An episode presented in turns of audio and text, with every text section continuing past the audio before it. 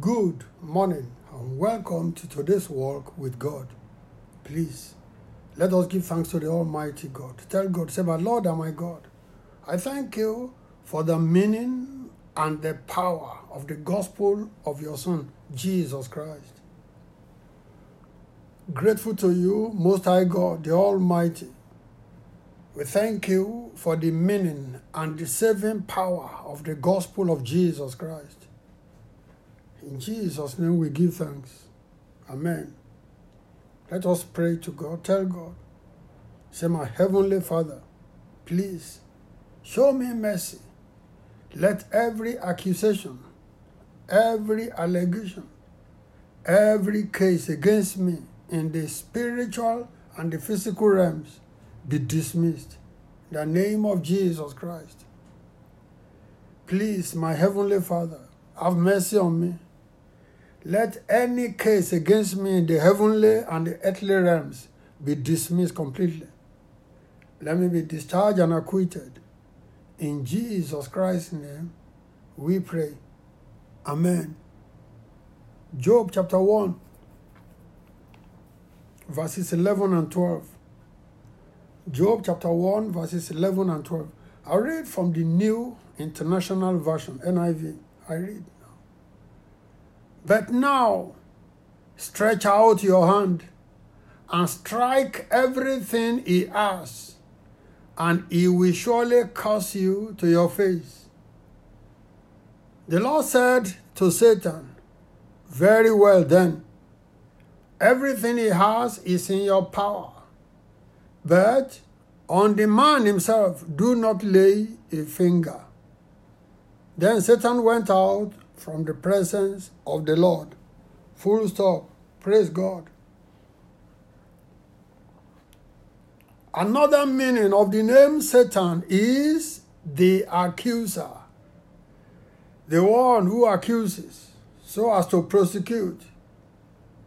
And it is related to the meaning we gave before that is, the adversary or the enemy or the opponent. Concerning Job, Satan the accuser said to God that Job would turn against God if God should decide to strike Job's possessions. And that was to say that Job's righteousness was not genuine. That Job did not fear God for nothing. Uh, it was only because God blessed him that's why he seemed to be upright. Satan, the devil, is real. Let us know it today. Real as adversary, real as enemy, and as accuser. He is incensed against us as he was against Job. But he could do nothing against Job until God gave him the license just to test Job's faithfulness. All who are incensed against us can do nothing to harm us unless they are licensed to do so. Let us know it today that the veil that covered the spirit realm, I'm talking about the heavenly realm, was removed temporarily through the scriptures to teach us some vital lessons about the operations of Satan. Number one, Satan is the enemy in chief, that is, the chief enemy of humankind. All other enemies, witches, wizards, familiar spirits, uh, sorcerers, enchanters, all the envious people that we know around us, they are all running errands for Satan. The real enemy is Satan.